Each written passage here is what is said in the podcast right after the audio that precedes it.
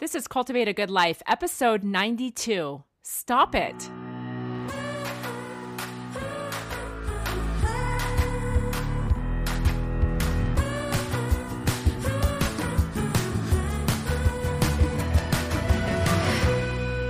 Hello, everybody. I'm Becky Higgins, and with me is my friend and my co host, Becky Proudfit. Well, hello there. Are you feeling like I'm about to boss you around? No. Are you nervous? Are you going to boss me around? Well, the, the name of this is Stop It.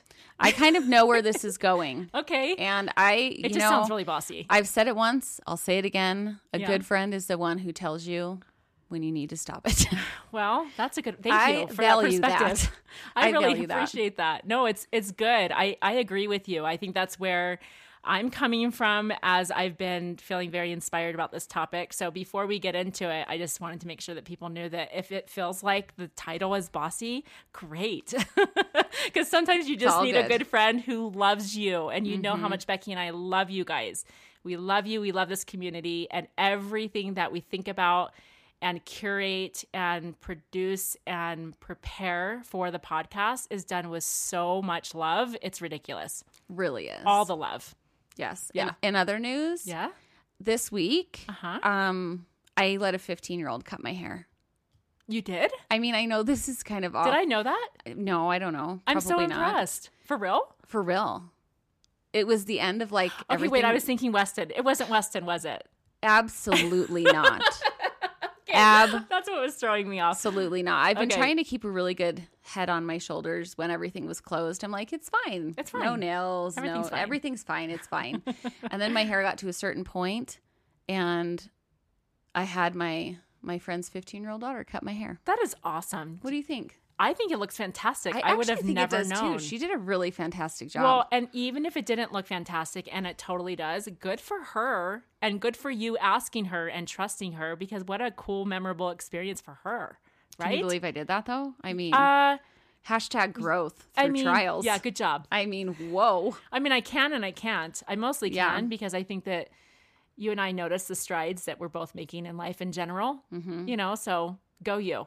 Way to go. It also, looks so good. very much looking forward to the world opening up again. and it's happening. It's happening Slowly but surely. Slowly but surely, yeah. And and that's great. And there are things I'm also going to miss for sure. Amen. Yeah. You know, one thing I'm not going to be sad to see happen though. What's that? I really desperately want to go sit in a movie theater and eat like a very large tub of popcorn. Mm-hmm. Maybe, maybe just by myself and watch a Oh. movie. Ooh. I mean, you can you can come too because you won't talk too much. But like, Uh, I won't talk at all. That's one of my pet there. peeves is talking in the middle of a I just want to sit there in your- a dark with a popcorn and a large caffeinated beverage. Wow. That'd be great. That's a fun thing to look forward to. I'm so looking forward to it, and I feel like this new attitude, attitude of gratitude for like all these things I take for granted. Get it, girl. I can't wait. Now I'm salivating over popcorn. she kind of is. You need Take to a tell sip me of to that water stop it. stop it, Becky. Stop it. But before I get into all of the stop it's that we're definitely going into, and I do love thinking about the things that we have to look forward to as well. That's really fun to think about. Um, okay, quick. A first. a first. Has it been a minute since we've been on the microphones? Here It we has. go. But first, how about a quick word from this week's sponsor? Yes. Do you have a desire to feel more fulfilled, more comfortable in your own skin, and more empowered in who you are? Have you noticed that in your documenting, you are missing from most of the stories? Or maybe documenting isn't even part of your life yet? Live the Story You Want to Tell is our brand new audio course that will help you connect to yourself more fully as you take ownership in your role as the author of your life. This is a guided experience that will help you to feel more whole, more connected, and more clear about how you want to show up in your life and how documenting plays a role in that. If you love our podcast, this audio course will be everything you hope it will be, and we are honored to coach you through this exciting journey. Go to classroom.beckyhiggins.com to see the curriculum, answers to any questions you may have, and of course, that's where you get registered. Friend, your story does matter. A more fulfilled way of living is just within reach. Get ready to be incredibly inspired and thank you for allowing us to be your guide as you continue in your journey to cultivate a good life and record it. Okie dokie. So Becky and I like to boss each other around, so that's fine. I don't like to call it bossing because Well, that feels very no, negative but, to me. but people get what I mean. I you get what the word means. But let's change that dialogue. Let's Okay. not say we're bossy. Let's Okay. say we're assertive in our pursuit and sharing of truth. Too many words. I like it better than bossy. I do like it better. So We are. We're very assertive. It's okay, no, assertive. and I get. I actually like yours better, but bossy for me is a word that I grew up with. Mm-hmm. Um, I was nicknamed Bossy Becky. There's actually a whole backstory to that, and a lot of like. we actually go into a pretty deep dive in our course about Yes. that of like that narrative of bossiness. and not just bossiness, but that narrative of like those earliest childhood memories. And if you look at the um, the audio course curriculum on the website classroom.beckyhiggins.com, you see in the curriculum that the lesson, one of the lessons, is called "Your Fearless Childhood Self." So we help you to deep dive into like some of those earliest memories, which will make so much more sense when you listen to it.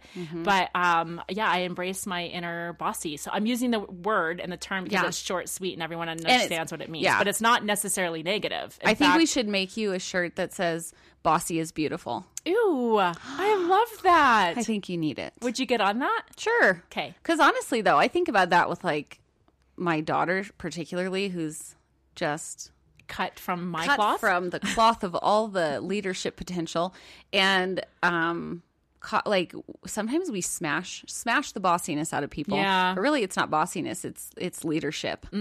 And I want my daughters, especially, and my sons. I want everyone to be leaders in their own life and in the community. So maybe let's just stop calling people bossy or just be like, you are bossy. Oh, get it, girl. Like saucy, you're Yeah. bossy. saucy and bossy. Mm-hmm. well, it is leadership. That's like actually a good analogy for us saucy Okay. and bossy. Oh, I get saucy though. Also, and you have bossy moments. We're both saucy bossy. We're saucy and bossy. Okay, so let's move in. Let's move in.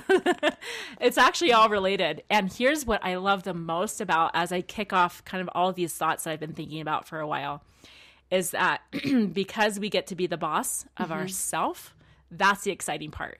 This I love that. that oh, it's the most freeing thing mm-hmm. ever. No one is in charge of me and I'm not in charge of anyone. Isn't that? Can we just stop and let that principle marinate for a minute? What a Let's. freeing, glorious principle Mm-hmm. that I think sometimes people are like, oh, that's scary. Like, no one else is in charge of Mm. me. Dude, no one else is in charge of your happiness, which is so good because guess what? No one can make you unhappy. Mm-hmm. Oh, and it gets better than that. Right? And if that rings true to you, again, not to like keep pointing back to the audio course, but that's why we pulled so much into the development of that content because Guys, we it's- want it's really to- good. Oh, we I'm going. Mm-hmm. through it as we wrote it, all the feels, all the everything. I, t- I was t- remarking to Becky that as we did it, I was like, I feel like if I died in a car accident tomorrow, the fact that this course exists, this would what I would want my best friends and my kids and all the people that knew me if they were like wanting to talk, like this is what I would want them to listen to. I love that perspective. I love how you've articulated that because I'm like, oh my gosh, totally. Like that. I can that's die in thing. peace, right? Yeah. And going through it again, and I'm actually going through the course with my husband right now. I like every time I go through it, and yes, we wrote it, but I'm like, I'm having all this additional clarity and Mm-hmm. framing and intention, like every time. It's, It's so like a never ending well of goodness. It is. I love it. we get excited, you guys. Every time we think about it, talk about it, like you can see our passion when we talk about it, even like in our Instagram stories. It's just something that's near and dear to our heart.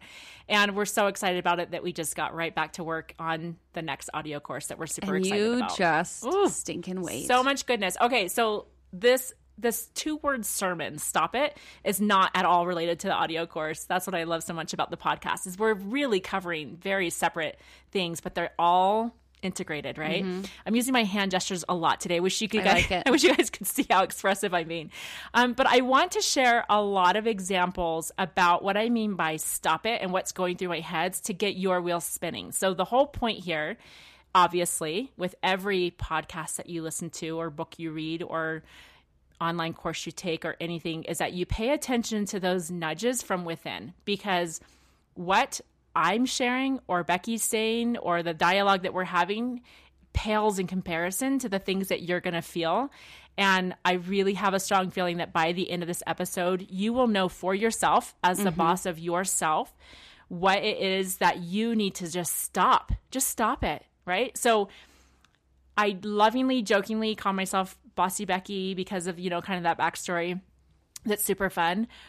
But in this context, this is less about anyone telling you what to stop and you feeling for yourself like there's probably something in my life that I just I just need to knock it off. Right. I need to knock it off. So don't think about your spouse, your children, your BFF. It's easier to let it go there, isn't it? To be like, Oh, well, you know what? Listening to that, that reminds me that I probably should tell my husband to just mm-hmm. really cool it. Yeah, so you guys need to let go of any thoughts that you have about other people because let me tell you what, Becky has no idea what I'm about to share. Nope. None at all. Like she doesn't know the examples or the principles that I'm touching on, but even as you're sitting here, you will have other people pop into your mind because that is natural for us as humans. Right. We will hear things that we're like, "Oh, she would love that. He needs that."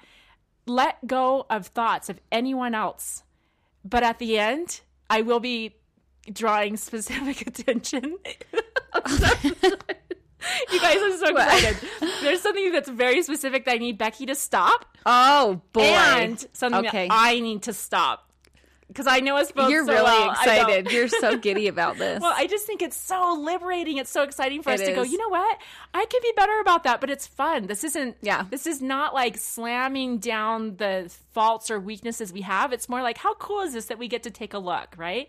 Okay. I want. Can I say a quick word about the nudges? do. I was actually having a conversation with Claire the other day, and we were talking My about Claire. her Claire. Okay. I, Becky's she daughter is Claire. 14. Yep. and we were talking about just life as we do and teenagehood and she was asking me what i thought about a certain situation and i said you know what claire i think you actually know i think all of us when we ask the question what do you think already know the answer and i think that that's the thing with nudges is sometimes nudges happen and we're like well, that was weird, or we, we discredit it, or um, we have to go ask someone else's opinion about it. But like Becky was saying, like being the boss of your own self, like knowing those nudges, and also knowing that generally we have all the answers we need. And when we ask someone else, we're looking for like Validation? validation, like backup on what we think, and we actually don't need that.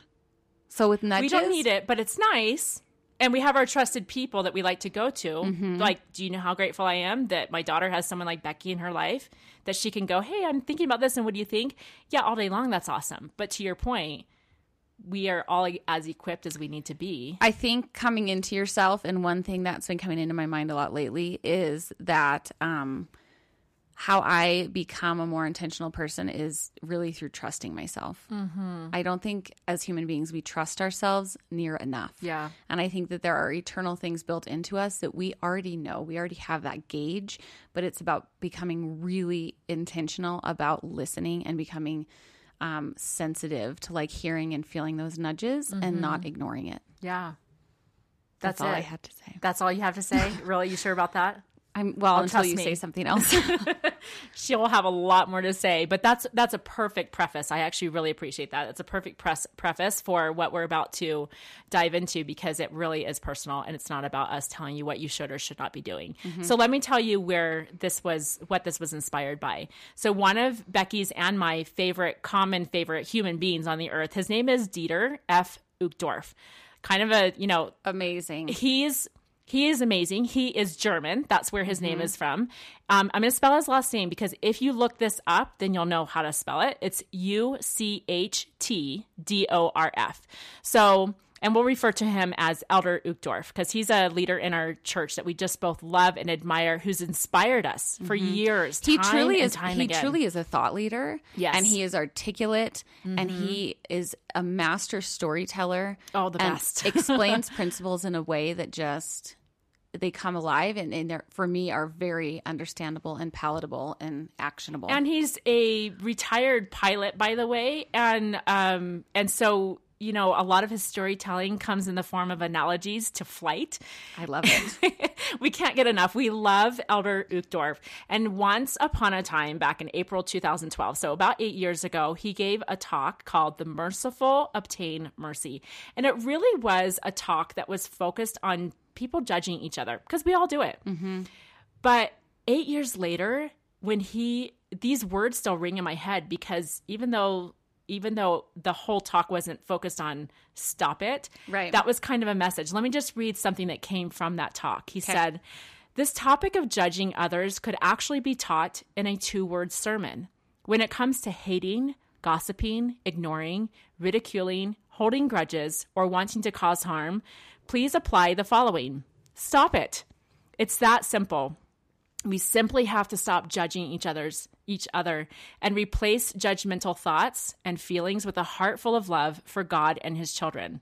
God is our father. We are his children. We are all brothers and sisters.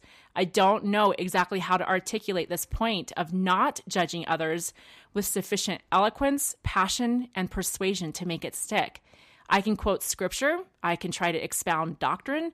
I will even quote a bumper sticker I recently saw. It was, and I love this, you guys, it was attached to the back of a car whose driver appeared to be a little rough around the edges, but the words on the sticker taught an insightful lesson. It read, Don't judge me because I sin differently than you. And then he finishes, We must recognize that we are all imperfect. Oh, okay. So so it's so good.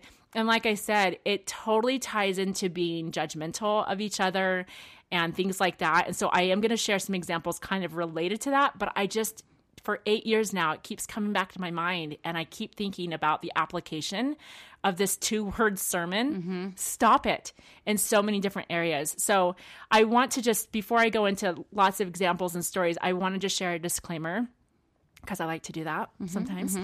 Um, I just don't want to make light of any deeply challenging situations. So if you, as we're talking here, if you have thoughts like, okay, well, easier said than done, Becky, or oh my gosh, if she even knew, I get that. Like, I totally get that. I don't know your experiences and I don't know your stories. Right. So I don't discredit any of that. And like we've said before, as always, you will pull from this conversation whatever is meant for you to hear and feel at this time in your life. So, having said that, some examples. Now, um, I was going to give you like a full list that's like numbered, Numbered? but I'm not. No numbers today, back. Wow. Just a, just a list of things. I don't know what's happening. The last one I prepared, I did have a I list, know. an even numbered list, and just- this one you don't. An even numbered list. what is happening? It's kind of great. It's kind of great. Evolution. it is evolution. Okay, let's talk first about something that's kind of a little bit more obvious than what he was talking about, and that is holding the grudge. Stop it.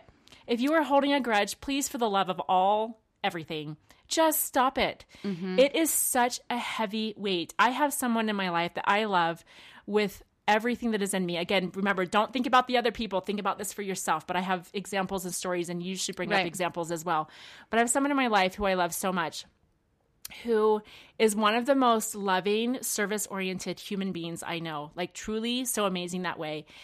And also, because we all have weaknesses, one of their greatest weaknesses is the grudge holding. Like, it's so hard, so hard for them to let go of things that have been deeply, deeply hurtful for them. And it breaks my heart because I feel like when I look at this person, I almost feel the weight on their shoulders just from holding on to that hurt, to that anger, to that malice of like, I've been hurt, right? Right. And it's just heavy. It's just really heavy to me. And so, that to me, like, if you're holding a grudge, that's why I want to say, stop it. And Elder Uchtdorf said this. He says, We can so clearly and easily see the harmful results that come when others judge and hold grudges, right? Like the mm-hmm. example I was just giving. And we certainly don't like it when people judge us. But when it comes to our own prejudices and grievances, we too often justify our anger as righteous and our judgment as reliable and only appropriate. Though we cannot look into another's heart, we assume that we know a bad motive or even a bad person when we see one. We make ex- um, exceptions when it comes to our own bitterness because we feel that, in our case, we have all the information we need to hold someone else in contempt. That's just heavy. It's heavy. Why? Why do we? Why? Why do we do that? And I know, I know, it's easier said than done. I do. I get that.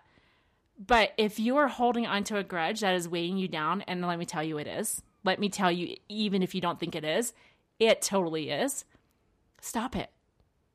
It's interesting how, as humans, are. I think we have like this natural tendency to be seeking after justice, like justice and fairness. Mm. And I never realized what a big role this played in my life until I became a mom and I see my kids, you know, that's not fair.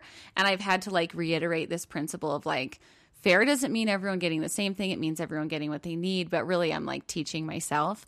And I think if we if we continue to be seeking after justice which i think is what we're doing when we're like Sure. i am completely justified in this um do we really want justice applied to us? Do we want the, the like law of equality and justice applied in our life? Because I'm telling you right now, like it wouldn't go well. Like grace is what saves us all. Mm-hmm. Grace is what keeps relationships intact when mistakes are made. And I would never want someone applying the principles of justice to like my mistakes. Yeah, good because I wouldn't deserve it. Very I wouldn't deserve um, forgiveness or these things that we know are these freeing things that help us to move forward. Right. So Mm-hmm. next time you're seeking after justice, like just imagine if if that tactic was used on you because I know for myself, I wouldn't be able to survive it. My relationships wouldn't survive it. Um, also, I think that when we're when we're using um, grudge holding, it really is just a tactic to to keep us from feeling deeply hurt. I agree with that. And Like, I've seen that too. A hundred percent. and, and Yeah. I've done it, happens. right? Like Yeah, I, totally. it's so much easy easier to be angry than Mm-hmm. it is to be hurt. And I have certainly been guilty of doing this where I get super angry, completely justified anger. In fact, I had a situation last year where a friend who I actually love a lot was in a really stressful situation and sent me a really hurtful, I mean, a really hurtful email.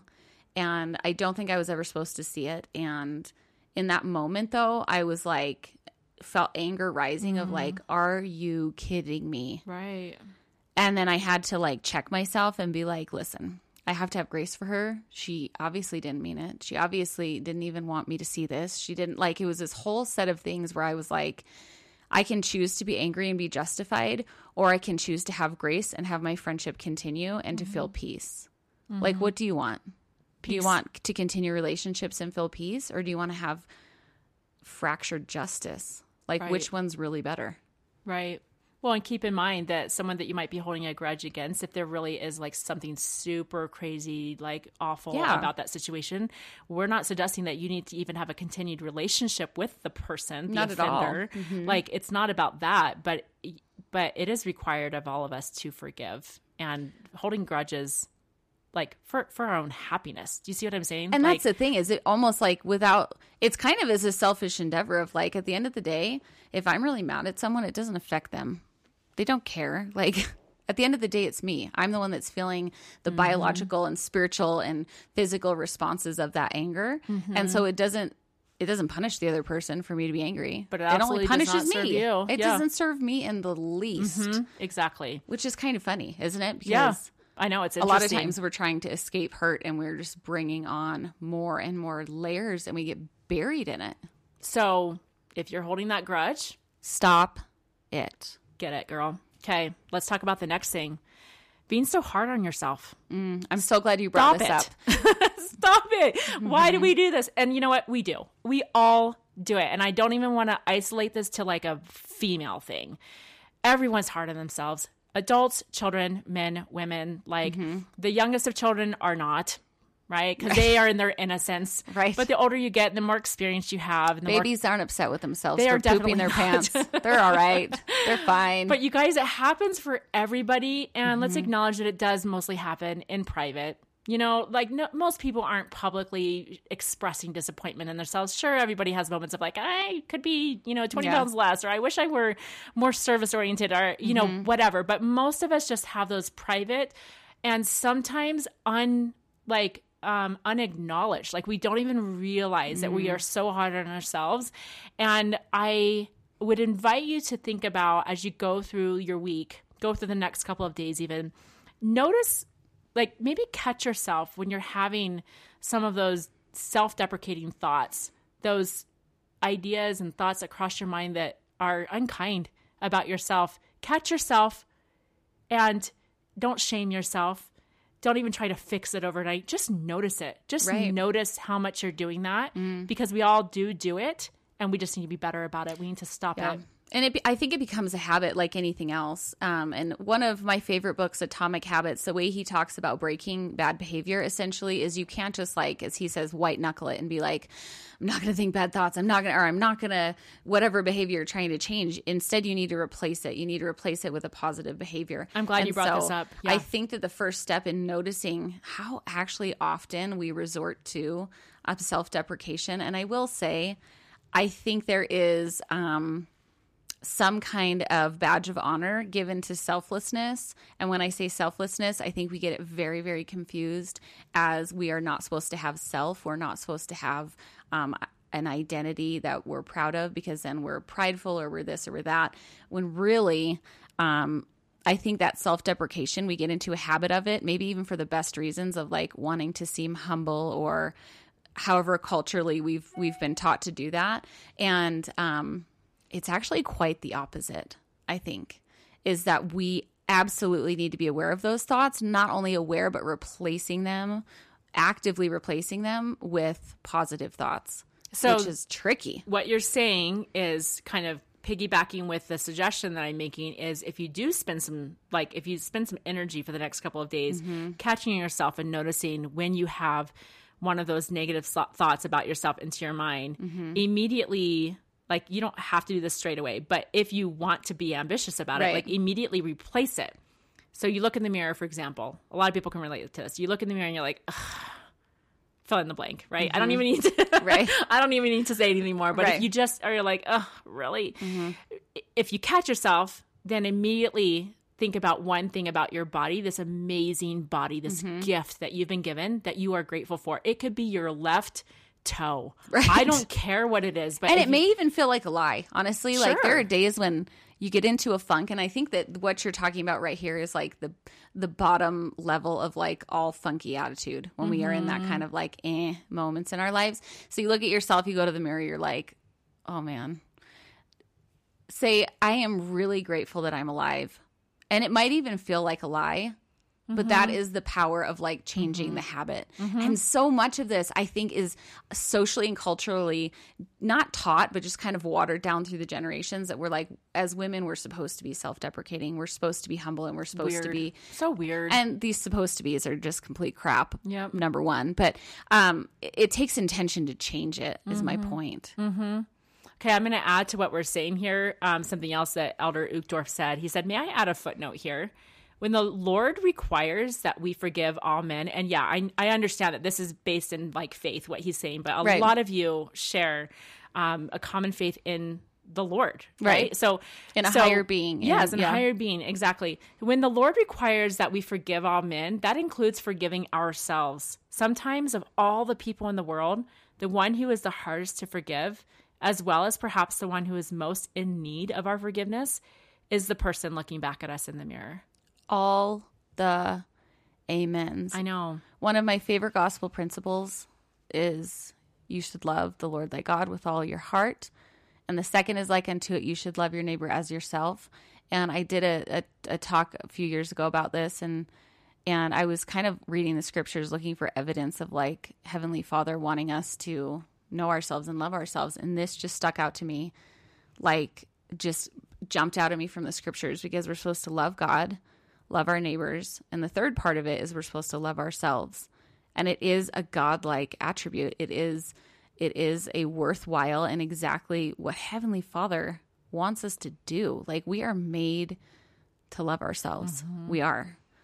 Which is why there's so much opposition with that. Oh, because totally. it's like the best thing ever. It has everything to do with identity and knowing Mm-hmm. who you are and what you're capable of and what your potential is. And so, of course, there's opposition to that because I love opposition. I know, right? Bring it on. Just Bring kidding. on the opposition. I mean, not just kidding, but really.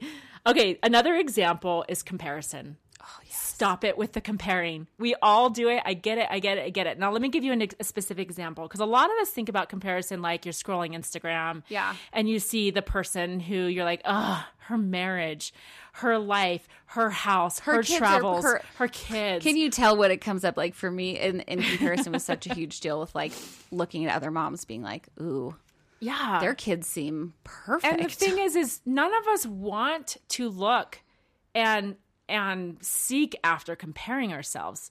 We're, I mean, we're really none of us are looking for that, but it does happen naturally. Um, here's something that a lot of us do, especially women, is we compare our bodies now to what our bodies were 10, 15, 20, 30 years ago. What what is fair about that comparison? How does that even make sense? But do we do it? We do it All all day, day long. long. Right. And I hardly know a woman who doesn't do that. Maybe we should just say it right now. Okay. I'm going to bring in some Amanda Taylor wisdom here. Oh, she, love her. Who Amanda was on the Overcoming Discouragement episode. She drops one of the best one liners I've ever heard. I was in one of these moments a few years ago of like, man, I just can't get like I can't figure out my body right now. And she said, at some point you're just going to have to be happy because it's not going to get any better from here on out. And I was like, oh dang. yes, that's true.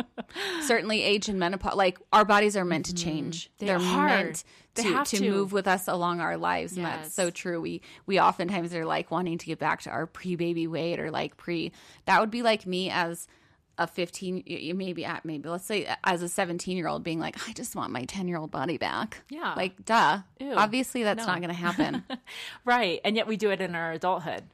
Uh-huh Because somehow we think that the body at 21, while, yeah, that might seem more ideal, is that what we're supposed to have in our 40s? But think about Right. it even with marriage. We're like, oh, I just wish our marriage was like it was like before we had kids. Good point. Mm-hmm. When we whatever we think about this stuff, I want it to be the way that it was, but it's never supposed to be the way it Mm-hmm. was. It only is supposed to be the way that it is. Exactly. And that's comparing to oneself. Mm-hmm. And like I started with this, it's like the comparing to other people, just kind of a classic example that I probably have mentioned once or twice on the podcast, but I found myself comparing myself to my mom and her ability to put homemade meals on the table. Yeah.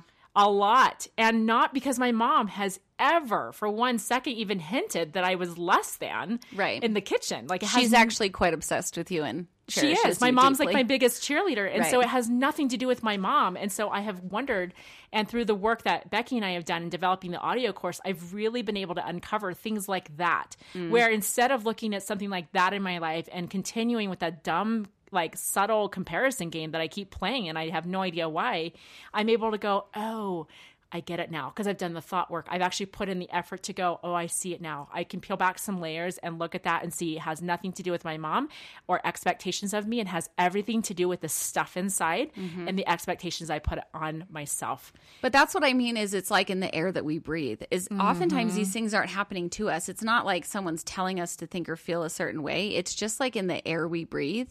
And so the most effective step is literally just noticing that like that's even a part of us. Yeah. That our default mode is to go to grudge or go to self-deprecation or go to comparison. And Mm-hmm. once we just even identify like I'm defaulting to a lot of comparison and I'm not quite sure why, but once you're aware of it, Yeah. it you actually can work with it and you can you can move forward. Totally, totally. So if you find yourself comparing yourself to your younger self If you find yourself comparing yourself or to other people or yourself, or other people, stop it. Stop it. Stop it.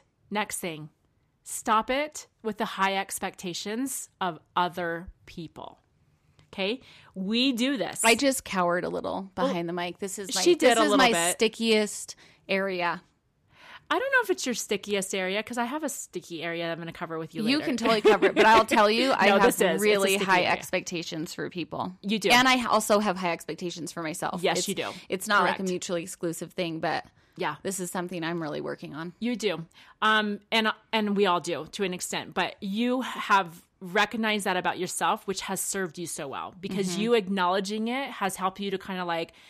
I don't want to say stop it altogether because we will always have those tendencies that are just kind of in us. But you have really done the work to drop the expectations of other people. Because let me tell you what happens when we do that is we set ourselves up for way less disappointment. Way less. Guys, think about how often you have felt disappointed just in the past week of your life. Mm-hmm. Disappointed in other people. Do you know that it's possible to never feel disappointed in other people? And do you know what the secret sauce is? Stop it. Stop it. Lower the expectations. Yeah. So, you know, sometimes we get married and think our spouse is perfect. Well, that's cute. That's cute. and so we have this expectation Mm-hmm. that our spouse is just, I mean, we chose them, right? So they're the most amazing, and vice versa. We do that. We have high expectations of our kids because surely if they came from us or we pulled them into our family and uh, through adoption or they're Mm-hmm. our blood or however your family comes together, surely by example or blood, they will make decisions like I do. Because hello, like, do they not like this is what I would do in my life? I'll give you a prime example of Do it. this. I was talking to my husband, actually, and I think David and Becky, you were talking. We were all talking, and I was saying, "Man, it's really frustrating for me with homeschool that my kids are like really taking for granted the opportunity mm. they have for like this amazing education they're getting. And my husband, who's the master at no expectations, He really is. thank goodness. Yeah. Thank flipping goodness. He balances us he all is out. so good. Man. Um, like literally was laughing and he's like, "Oh yeah, our 11 year old isn't like super grateful about her oppor- Are you serious right, now? No, he's like, right though. I- like, why would we think? Why would I have that expectation that a child Yeah. would that would even enter their consciousness? And and it's not just that I was disappointed that like I was a little bothered. Like you entitled child, like you don't even realize the blessing of an education in the United States in this time in your life. Like what child thinks that? No one. Which goes back to my high expectations. Um, No, it's true So because you guys though. think about it just from a child development standpoint. If we're speaking of children, and we are in this moment, from a developmental standpoint, the brain itself, literally still developing. There's no way that an 11 year old will ever have a thought like that that matches your thought mm-hmm. as a normal human being. So Yeah. why do we why do we do that? Because I do the same thing. You know, if my kids are making choices that are different than the way I think, like how would they? How do they? Wait, what? Mm-hmm. How? How'd you get to the point where you thought that that was going to be a good idea? Right. Or, you know, I just, I have really worked on this lately and I've really worked hard to keep myself in check because why on earth, yes, yes, it makes sense that we have high expectations of people, especially those that we love. Mm-hmm. They also probably have high expectations of us or it's all perceived. Who knows? right. But we do it naturally. But I'm telling you, if we can just stop it, if we can just bring it down a notch, it would serve all of us so much better. And you honestly would feel so much more chill and happy and joyful. I'm working on chill and happy. Well, and then Taylor brought up, he was like, Well, did you feel that way when you were 10 or Right, 11? And I was like, Right. I know. No. Because also, let's remember that we come to the knowledge we have by experience. Mm-hmm. And yeah, I look back and I wish I would have taken, had more gratitude for the education I was given. Yeah. But I have that because I was not in any way grateful for the education that I was given. Do you know what I mean? Totally, totally. So let's round this thought out with, uh, again, some words by Elder Uchtdorf, who says, There is enough heartache and sorrow in this life without our adding to it through our own stubbornness, bitterness, and resentment. We are not perfect. The people around us are not perfect. People do things that annoy, disappoint, and anger. In this mortal life, it will always be that way. Nevertheless, we must let go of our grievances. Part of the purpose of mortality is to learn how to let go of such things. That is the Lord's way. Let it go. All the amens. Stop it. Stop, Stop it. it. Okay, you know what else we need to stop? What? We need to stop focusing on perceived expectations slash disapproval of you. Okay. Do we often feel like we are disappointing someone? My hand is very high in the air right now. A, like, yes. Okay, what did you just say to me the other day? You were talking to Taylor. You were sharing Mm-hmm. this with me that you were expressing to Taylor about your kids and every 20 minutes. What was that thought? Every 20 minutes, someone is just. Oh, yeah. I, I was just telling him like the hardest thing about having my kids home with homeschooling, although it's generally been a great experience, is one of my kids is always upset. I am always disappointing one of my four children. Yeah. And I was like, you don't understand. I'm living in a constant state of people being disappointed in me, which is already another sticky issue for me that I have to be really intentional about not letting that like affect me. Mm-hmm. And yeah, I was expressing to him like it's hard. It's really hard. And if you've listened to the podcast for a while, and a lot of you have loyally been listening for a long time, you will see a theme that Becky Proudfit, excuse me, often feels that kind of disappointment within her motherhood. Mm-hmm. And I feel that kind of disappointment from others in my work. Mm-hmm. Like we both have these running themes that we're constantly working on because what you said about your kids and every 20 minutes it seems like someone's disappointed in you that is like that's my life and work. I feel like every day i'm disappointing someone a customer a, a follower or whatever. It just seems like it's never ending. Well guess what? A that's probably not even true for either one of us and b it's all in our head in terms of the way that we manage those thoughts so when it comes to focusing on what people perceive about you or of you or how people may or may not be disapproving of you Or misunderstanding you. Or, misunderstanding. Oh, that's mm-hmm. huge. Stop it. Stop it. It's just not working. It doesn't serve you well. I have spoken about this already, so I'm not going to reiterate all the things, but man, that took me into a tailspin. Yeah. In a really dark place of getting so wrapped up in that, those thoughts of what people thought about me. And I'm grateful for hitting rock bottom in terms of the things I learned coming out of that, but I never want to get wrapped up in that again because you guys, it's stupid. It's stupid. And you you- can never please everybody. You will never have all of your children be 100% completely happy with you. If you're Mm-hmm. in business, you can count on disappointing people. Count on it. You cannot make everybody around you totally happy. You cannot make your spouse 100% happy in their life because you're not in charge of them, by the way, Mm-hmm. and vice versa. Right? Well, it comes back to this principle of um, you are solely responsible for your happiness, and that applies to everyone. So, whether or not my kids are disappointed in me, a it could, like you said, it, it's totally based on perception, anyways. But I think we all need to realize that because I actually cannot make anyone ha- I cannot fulfill anyone. I can't make anyone happy. I can I can give people moments of happy or happiness or appreciation. Um, there's actually nothing I can do about it. So if someone is extremely disappointed in me, be it, you know, this whole business thing is a lesson I'm learning in a big way this year. If someone's disappointed in me through business, through children, through social media, through whatever the situation is, not only um, is it awful for me, but there literally is nothing I can do to fix it. Literally, it's not your There's responsibility. There's nothing I can do because Yeah. I cannot make someone feel Anything? anything. And that's goodness. freeing. That goodness, that's freeing yeah. because when Yeah. I say it's a futile effort to try to like, if my child's unhappy, if I am you know trying to like fix it or make make them happy, like that's actually futile because it's not going to work. Oh, totally. And maybe it's maybe maybe the lesson here is it's totally okay if people are disappointed in you. I'm so glad you brought that up because, in addition to stop it, the other two word sermon here is it's okay. Mm. It's okay. That's a good. I know that is a good. Those are like the four most powerful words in the English language. also, love is more important than all of Stop it. It's And okay. It's okay. And love is always the answer. I think love is the umbrella. That's true. but really, really, thanks for bringing that up because it's so it is okay. It is okay. All right, I'm gonna I'm gonna keep moving along here. I'm having a lot of thoughts, as you can tell during this I episode. I know. can't wait to listen back to this. With I know. I'm excited to listen back too, and I love what you're bringing to this conversation. Didn't even know what I was going to talk about, but you guys are having the same experience that we are. As you listen, as we record, we are all in this together. My next thought is we've got to stop the negative self-talk slash self-doubt. So yeah, I already talked about when we're critical of ourselves Right, and things like that. But oh my gosh, when is the last time that you remember? It could have been this morning, could have been last month.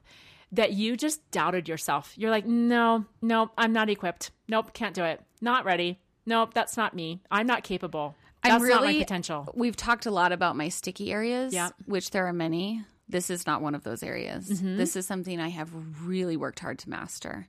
Mm-hmm. I rarely have self doubt because when I have those moments or if I feel it sneaking in, I am very practiced now in replacing that default habit Mm-hmm. with empowering thoughts and with holy heck yes I can. Yeah. Whatever it is. Holy heck, that was cute. Holy heck, yes, I can. and the question I ask myself is, is I say I can. What is it? What is it going to take for me to do that? Yeah.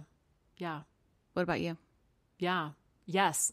I'm just I'm, Right. I'm feeling all the feels. Yeah. What is it going to take for me to do that? I don't think that most people relate to what you're saying.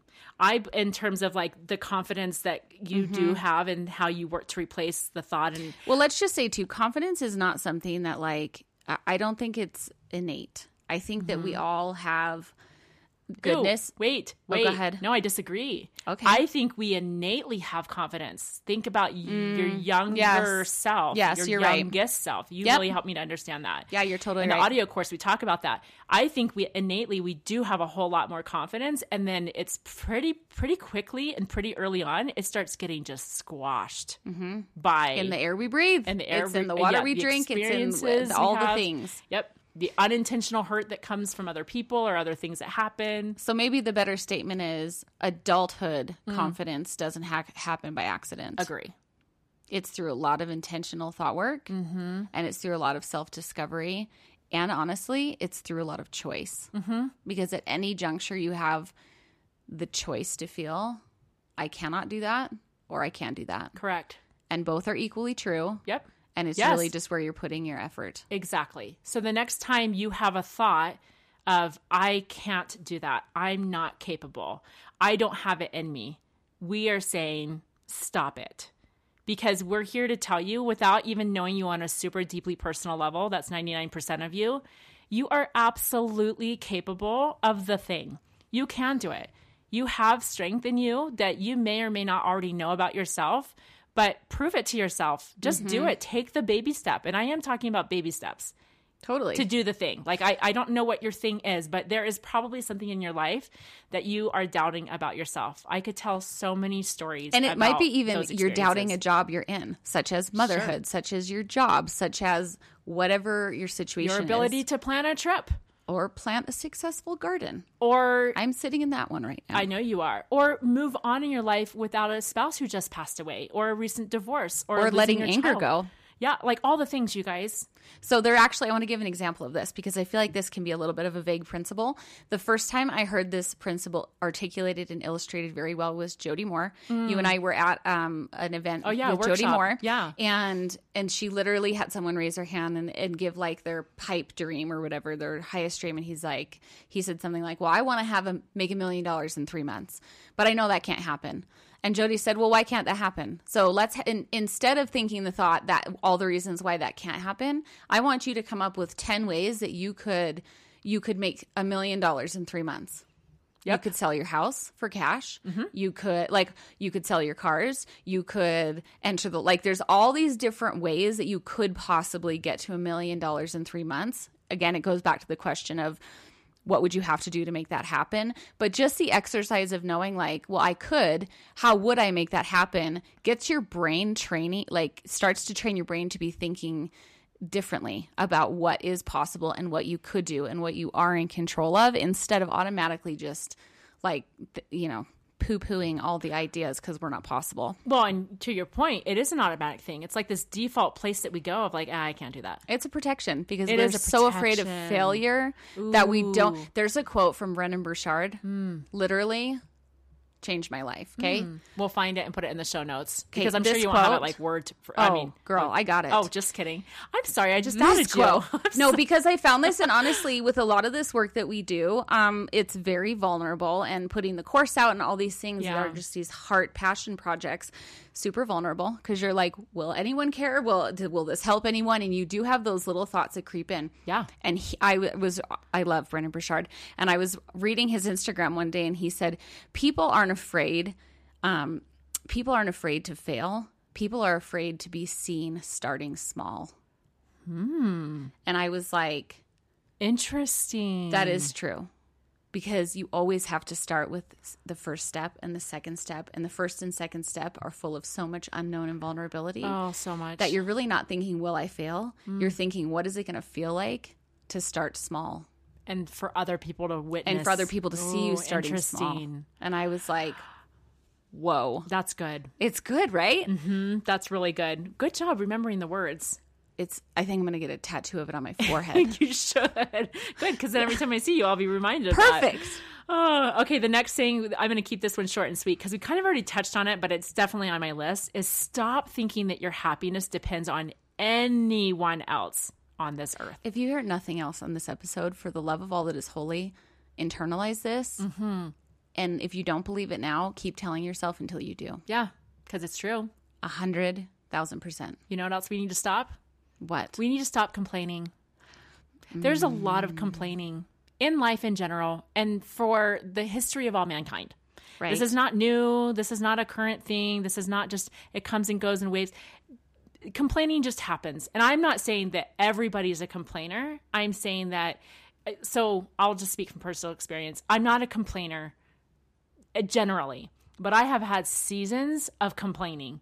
I have had just, if I'm in the thick of just some hard stuff or whatever, and it just seems like everything that's coming out of my mouth is kind of a complaint. Thankfully, it's not happened too much. We should verify that with David. I, I was just thinking, I, yeah, I, You actually you're would not probably, a, yeah, you, probably you really vouch. are not a complainer. Not a complainer, but when I do have those times where I'm just like, seriously, like this is wrong and that is wrong, or this can't be right, or they can't do this right, or whatever that complaining season. Besides saying stop it, I'm gonna say it's not attractive. Oh, amen. It is not attractive, meaning you're not going to attract your closest loved ones to you anymore by the complaining nature. Just stop it. Don't do it. In addition to that, we've ta- we've touched on this before. Is if you have a relationship that is um, the basis of that relationship is venting together, toxic, toxic bonding. relationship, toxic bonding, like that relationship is not going to serve you. Okay, I have a question for you. Yes, ma'am. Why do you think that people complain? It's easy. Are you It is serious? easy. Oh, uh, it's just easy. It's easier to look at like what's not going right. Do you think And- it's like projecting it away from you? Maybe Like, I think that that is definitely a part of it. Yes, that's a good point where you yourself might have some insecurities. You might have Mm-hmm. Some things that you know are rough patches in your own life and you need to get your crap together. Right. And so it is. Yeah, I can I can see that being the case a lot of the times is where we deflect. So whether we're complaining about other people or life Mm-hmm. situations, or pe- maybe people's shortcomings causing you unhappiness. Sure, I know I've probably fallen into that. And at the end of the day, sometimes complaining feels freaking awesome Yeah. because our bodies lie to us and are like, "This is good. right? This right. is so." It's like when you eat a candy bar. For that minute, you're like, "This is the best thing," and then ten minutes later, you're like, "That was absolutely the worst thing." that was a bad decision. But complaining is the same way. Like you verbal diarrhea, and then ten minutes later, you're like, "What have I done?" I don't know that all of us feel that way after a candy bar back. I'm just saying. Oh, I sure do. Just saying. Well, not everybody has that kind of response. Well, if you feel great after a candy bar, Been good for you. I'm happy for you, actually. Good for you.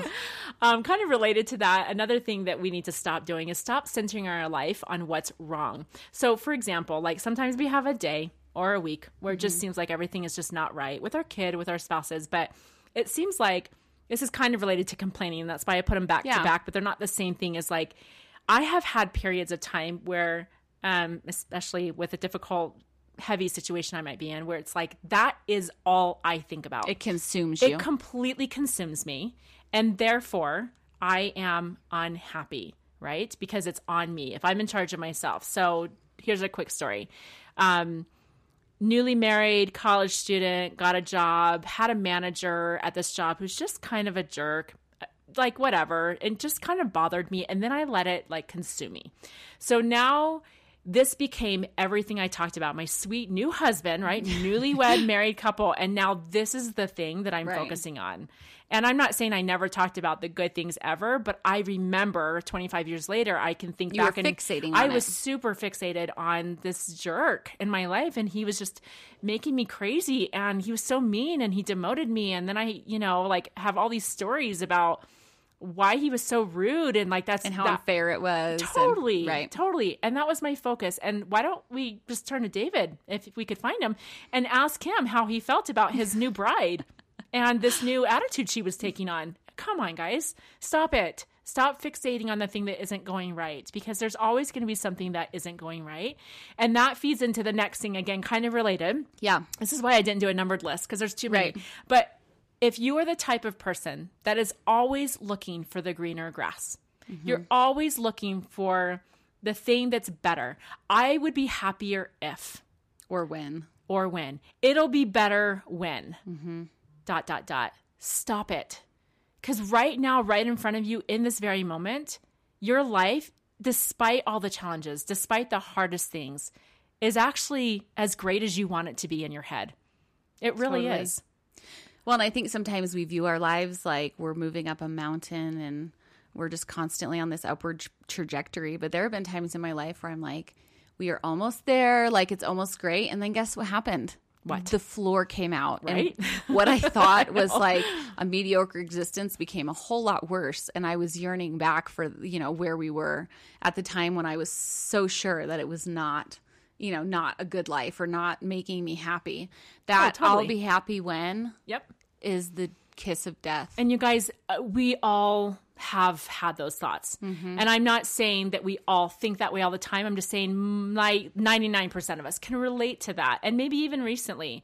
Um, but I have experienced people in my life, like again, people that I love who are so incredible, but then they've got that that twinge of like, yeah, but it's always gonna be better. Mm-hmm. That just breaks my heart because I'm like, but you're so like your life is so good right now, right as it is. Right. Embrace that, love that, be grateful for that, and really gratitude. Right. Mm-hmm. That's really kind of the key. That's the It ticket is. there. Okay. You know what else we need to stop? What's that? we need to stop being the victim, Beck. Eh, ooh, You guys, you're mm. not the victim. you're not. And we're not going to be talking about And the- FYI, yeah. even if you actually are the victim in some certain mm. situations, you're still not the victim. and again, not going to go into the extreme experiences Exactly. that some of you We're not talking about sexual had- assault. We're not right. talking about, but the the principle of this applies to any situation. It but does. again, not demeaning any trauma experiences. Mm-hmm. But this still actually applies in in in that situation too. it applies in your whole life. Mm-hmm. And if you are always feeling like things are happening to you, you are always the victim. You guys know what I'm talking about. Even if this isn't who you are, you maybe someone else pops in your mind or maybe you've had seasons where you're the victim. We we get what we're talking about here. Because we've all been there. We've we all get it. Mm-hmm. We all get it. We have all felt victimized. right. It's exhausting. You know it and we know it. So stop it. Also, stop being the villain. Okay, now wait. Hold on. Becky's giving me big eyes. Hold on. I know that 99.9% of our listeners are not the villain. I know this. So this isn't going to be as much for our listeners, but I had to put it in here. You know why? I'm interested. I know. I know. I know you're interested. I'm interesting. I also want you to know that what popped what popped into my head. What did you think popped into my head when you said villain? I don't know. Uh, Disney oh, villains, duh. Oh, Disney. Maleficent. I was thinking Avengers. Ooh, that I mean, a there's good one too. Mm-hmm. always a villain. There's always a villain. The reason why I felt like bringing this up is because even though it really doesn't apply to most of you guys, really, or any of you, honestly, because you're not the mean person. I get that. And I know that, that this is not like a thing that most people struggle with or that anyone would view themselves as the villain. But I have witnessed, particularly in social media, that once in a while it just seems like someone wants to just take on that role of just being mean. They just want to pick out the person. they want to tear someone down. They've got to tear them down. And they keep poking or they keep prodding or they keep attacking or they keep whatever.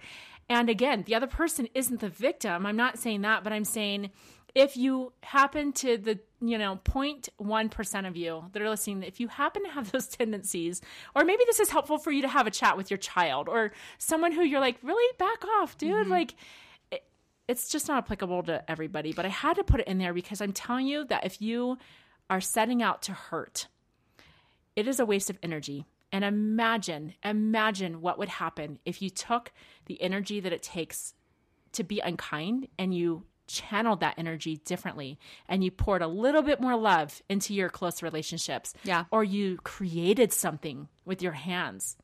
That's what that's the world I want to live in. Don't be a meanie. Stop it. So I want to add to that. Yes, um, ma'am. I think that with this villain tendency, A, if we're being honest, we've probably all been there. But B, I think sometimes we like to cloak it in this, well, I'm just being honest. Mm. I'm just being honest and I have to be. Your honesty Mm. is not needed um, unless it's a very, very close relationship. So, Well, think about your I love you all too. Exactly. Like really. I love you all very very much.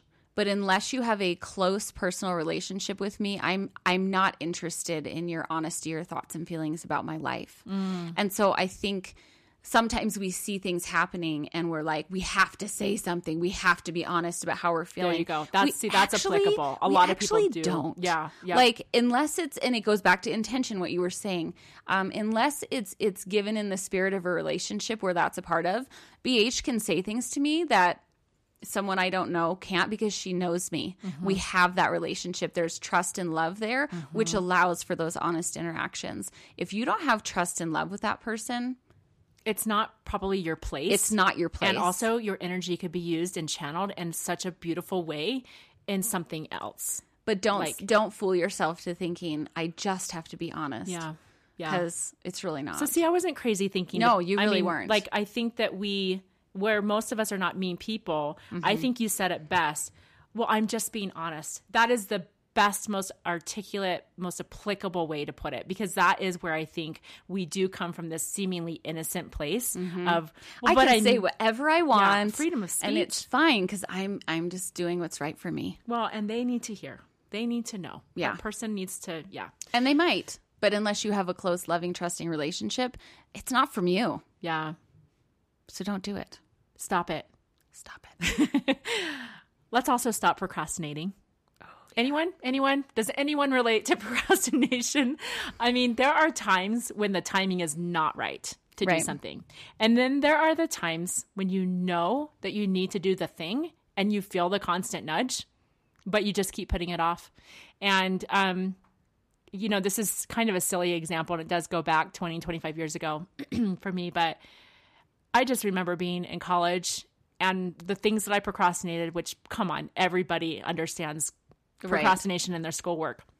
I mean, I think, right? Maybe 95% Uh, yeah. of people. There's the there's the special 5%. Hence going back to the not being grateful for your education. Right. Hello. Yes, true. But I just remember this is the point I want to bring up is that we all understand what that feels like when you've put off the assignment, the project, the paper, the the thing about that is that you you really don't understand until you've lived it and you've learned it. And that's why it's so important to let our kids kind of fail and fall and then pick themselves up and dust themselves off and things like this including procrastination is that i had to learn the hard way as did you um, that when you procrastinate and you push things off as far back as you possibly can it really sucks it is so hard on yourself you are putting so much unnecessary burden on yourself. And I mm-hmm. imagine like whenever I did that, because I did it multiple times, because it took me multiple times to learn the lesson. Yeah. And I still have things in my life that I procrastinate, but I'm not nearly as bad as I was in college. And I just remember afterwards thinking, it's kind of like your candy bar analogy. Like, I procrastinated because of all the excuses. And then the next day, when I was sheerly exhausted, and then it took me four days to recover, I would slap myself upside the head and be like, dude, was that worth it? No, it was not. Which then circles back to don't be so hard on yourself, also. Right. Stop that, also. Well, I But learn think- the lesson and don't do that. I think a lot of times procrastinating, if you go through all the stop its before this, play into why we procrastinate Mm. and certain things that sometimes happen. But yeah, procrastinating is the absolute worst. Yeah. And you know what Doesn't you're feel good. doing? You're just just imagine your brain as like a nice piece of pizza, and then take three fourths of that piece of pizza and throw it in the trash. That's what you're doing to your brain because all oh that Oh gosh. brain space is being used up by the like, oh, I got to do this. In fact, I'm feeling a little bit this way today. As we start started recording, I was like, it's one of those days I have like a big much. thing and a thousand loose ends, and to mm. get to the big thing, I got to just clean up the things that I haven't been paying attention to Oh, for the past so few days. get that feeling. And that's okay. Like, let's go to our second sermon in this episode. It's okay. Like, it's okay when you be have aware days like that. awareness is so the key to all of this Mm-hmm. because all of this ha- every single one of these happens to every single one of us it's about being aware Mm-hmm. being self-aware Well, being aware actually leads me into the next thing because we need to stop ignoring our health. So I tied, so we got procrastination and I'm tying it into ignoring your health. And this is where I'm coming from with this because we all have experience with this ourselves or a close loved one where there are things that we know aren't right. Some we got to get something checked out, but then we don't. So go back a few years ago. I got a diagnosis. Uh, I had melanoma, which is a, a not cool skin cancer type. It is the most deadly form of skin Yeah. cancer. And I was super advocating about having the dermatology place take this spot off my knee because I was worried about it. Had that whole experience, had it removed, had the surgery. So thankful that it didn't go any further and whatever shared about it, advocated about it. Still, these years later, still have people saying, Thank you for sharing about that. Because I'll share every six months when I go for my checkup just Yep. to remind people. What I want to bring up about that, though, is I had this really great, meaningful conversation with my brother-in-law, um, with several in-laws at a family reunion, like that that same time, right after my surgery, and we were talking about it and how, like, I was teaching everybody the ABCDE. You know, the things. Just mm-hmm. Google it if you guys don't know the ABCDE of skin cancer. Just look, Google it, and you'll see these are the things you watch for. These are the things to be aware of because if you notice any one of these things or multiple of these things, like, you got to get it checked out had this conversation and my brother-in-law i was like I, dude like i like i've known you for 25 years like you Yeah. i mean at that time it wasn't 25 but i've known you for so long long time. have you had this one checked out and that checked out because i was looking at their Right. skin because i was being kind of frantic about it and like Right. looking after my loved ones and he's like no no no and i was like dude why like why Right. and he's like to be honest i don't want to know and i was like I mean, can you imagine my eyes bulging out of my head? Just had surgery, just got rid. I could have died if I didn't catch it. I'm being dramatic, but like seriously. No, you're not being dramatic. With melanoma, Yeah, no, you don't mess. You don't mess. we And had a friend not- with stage four melanoma that started on his leg. That's you it's don't serious. mess around. No, it's super serious, and we're not talking about just skin cancer or cancer at all. We're Mm-hmm. talking about your entire. Go to the optometrist, get your pap smears if you need. Like, do the things, do the things to you know for preventative Mm-hmm. medicine from that standpoint, but also and most importantly, if something does not seem right with your body, it's something that you just it's that nudge you guys it goes back to that Right. feeling of like man i've been noticing this whatever fill in the blank Yeah. stop it stop procrastinating stop putting it off stop ignoring your health advocate for yourself get it checked out I think health um, is really gets really tied up in the conversation of weight, um, especially for women. And so, what I'm about to say next, I think that we need to be very mindful about how we're treating our how how we're treating our bodies on a daily basis. And I get afraid sometimes that self love and body love that people um, it that it actually sometimes is counterintuitive a little bit to people really taking care of themselves. And to me, what taking care of myself means is filling my body with foods that nourish me. Like, let's take calories and all that stuff off the table, but simply like two things eating foods that nourish my body, getting enough sleep, getting hydrated, and moving my body. Those things um, you need to be doing. You need to be doing every day at every stage of your life at every stage of your life. and do your best we get that in some stages. and I'm not talking about you have to go join the gym and you have to do this and you have to do that and you have to go mat. No, I'm No. simply saying love your body by Mm-hmm. putting good things into it, by resting it, and by spending time with it moving. Mm-hmm. That's it. Yep. That's all I'm saying. But but don't let any theology behind anti diet or pro diet or all these things detract you from like that's what it means to love your body, no matter what size you are. yeah You need to be doing those things. yeah absolutely so stop it Stop it. ready to round this out Yeah, I'm you int- ready? I, I want to hear your. Uh, yeah you ready for this okay Bring it on. All right, she took a big deep breath. So there's a thing that's going to be really geared to you, Beck, and then there's a thing that I am put. I'm just putting it right back on me because we both know each other. We both know each other's all the things. Okay, go. All right. We need to stop being so impatient and needing everything to happen right now. This ties right in with my high Stop expectations. I am impatient, and we've talked about this before. I am. I'm super ambitious, and Yes. my ambition turns into impatience. Yes, but I see. quickly. I was going to flip that around and and and make sure that everyone understands that when we notice in ourselves that that weak spot or that like that flaw you want to work. I don't even call it a flaw. It's just it's just part of who we are. Mm-hmm. We have to also recognize the strength that comes with that. Mm. Becky is one of the most ambitious people you ever meet, and she gets crap done. And because of that, and I relate, like I understand, Yeah. but that means that part of what go what coincides with that Right. is that her level of patience has a hard time sometimes Same level staying level, staying in check. is true. And and you know this isn't new to Becky. I have said to her, "Stop!" Oh, and like, I am so aware. I I do, and she does keep me in check because I like get an idea or a theology, or I get very excited about something, and I want it to happen right mm, then, right now and yesterday. Right. Yesterday is probably the best That accurate description. really how you felt, It is yeah. true. I have to be really super aware because when I get impatient, do you know what happens? What happens? Interestingly enough, Tell me. I get very impatient about something and then I end up doing nothing because I'm putting it in my head Mm. like all these other things aren't happening, so I can't even do it. Mm-hmm, do you get what I'm saying? And it ends up actually slowing me down. Yeah, that's interesting. That's just isn't that stupid. ironic? No, is it's what just that ironic. is. It is Well, ironic. And here's the thing about it, also, and then I'll say my thing, and then we'll wrap up. Um, but I want to pull back in what you brought up, which is our second sermon in the whole thing. It's okay. It's okay if you have a personality similar to what we're talking about here, where Yeah. you feel impatient and you you just want everything to happen right now, like you just need it to fall into place, or you need Mm-hmm. oth- other people to do their part, or you yourself put the expectations on yourself. Like it's okay. It's okay to be that way. In fact, it's pretty freaking awesome because you're that ambitious and, you know, productive and Yeah. whatever.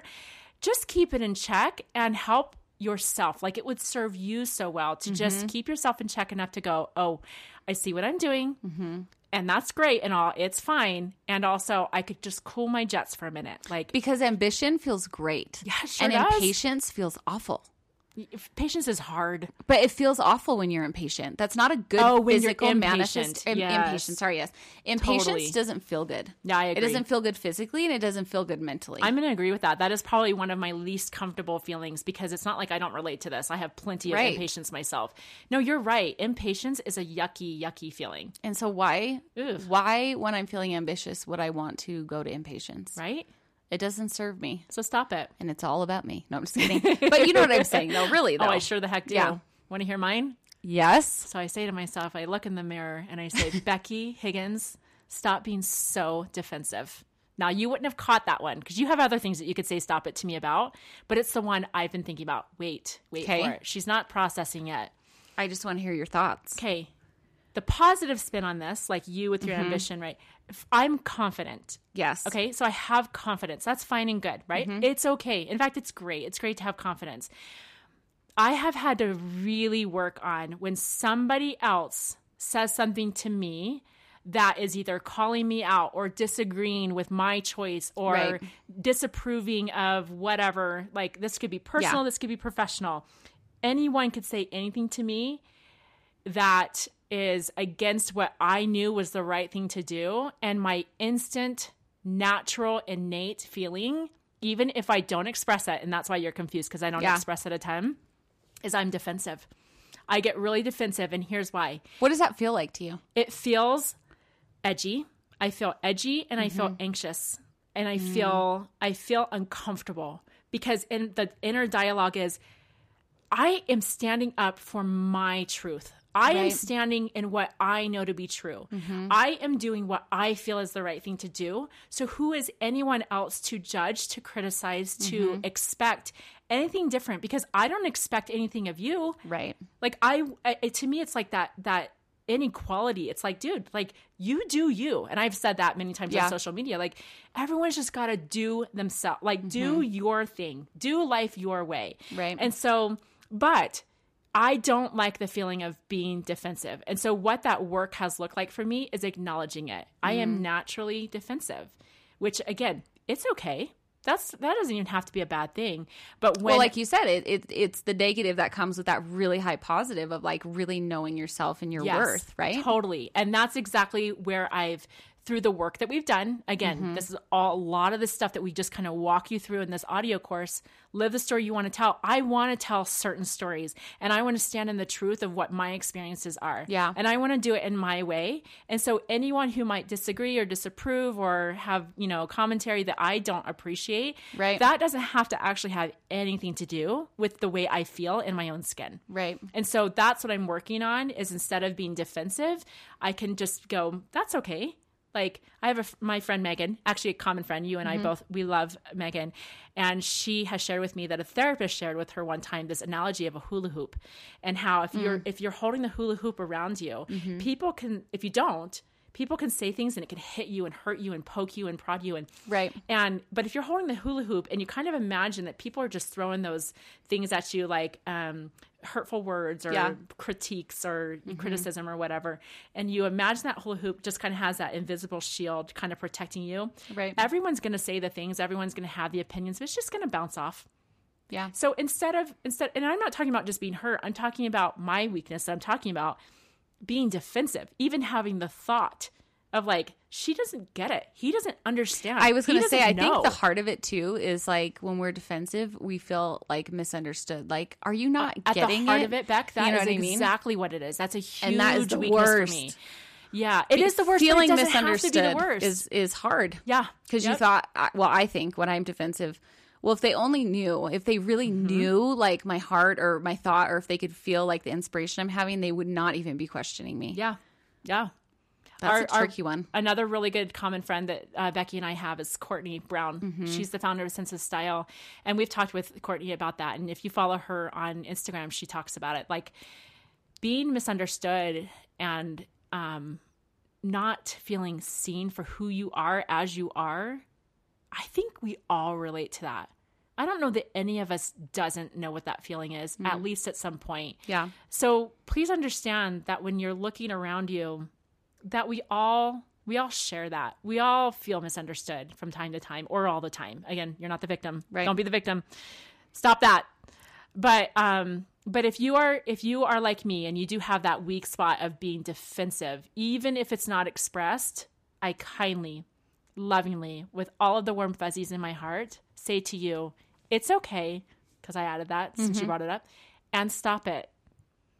That's all I've got back. That was really good. This is a little bit long. This is a little on the longer side for what we've been doing lately. I really man, love this, and I think that what you what you're talking about here, these are tools that help you to gain autonomy, that Yes. help you to take control of your happiness, that help you to reassure your self confidence and your self love, and put you in such a better place to serve the world. And I feel Mm-hmm. like this is one of those episodes that I'm probably going to need to listen to every three months just to like do the little brush ups of like, like you were saying, oh, I am mm. having like a little bit more defensiveness or I am waning in my patience or whatever the thing is to touch up to be aware of what we need to be mindful of. Well, isn't that the whole point too? The whole point is that if we're keeping ourselves in check and we're always on this path of self improvement, not because Mm-hmm. we're broken, not because we need to be fixed, but because we always want to be a better version of ourselves. Yep. We want to be a little closer to our potential. That is what it means to What cultivate we, a good life. What if we call it like knowing ourselves more? Because I think like yeah. it's not even changing and be. I think so much of becoming is remembering, but really getting to know yourself. That's really good. That's really good. because I think that changes a little bit of the messaging of like of what you know moving forward and doing all these things but really it's just about knowing yourself and being so secure in like the light goodness and truth and and who you are and what you're about that like you said the hula hoop the hula mm-hmm. hoop's intact the mm-hmm. shield is up mm-hmm.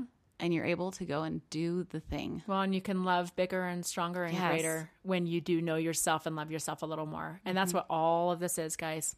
Well, friends, thank you so much for carving out the time to listen and for joining us in this continued conversation about cultivating a good life.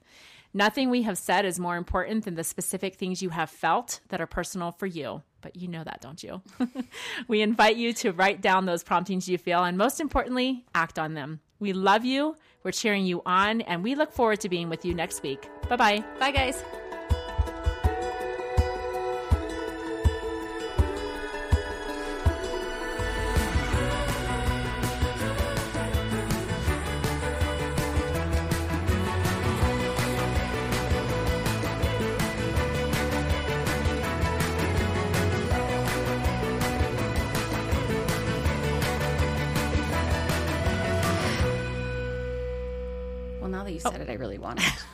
Why wouldn't you, you want didn't to mention it wrap? i would have been fine I know, but I put it there for you. I was very thoughtful. I got everything set up, okay and you just showed up. that's how i do I took care of the children. Where's my water? Just kidding. I made, I made us a five course meal. spaghettios. I set up all the podcast equipment, and you just show up Yep. and no appreciation for anything I do. it's true.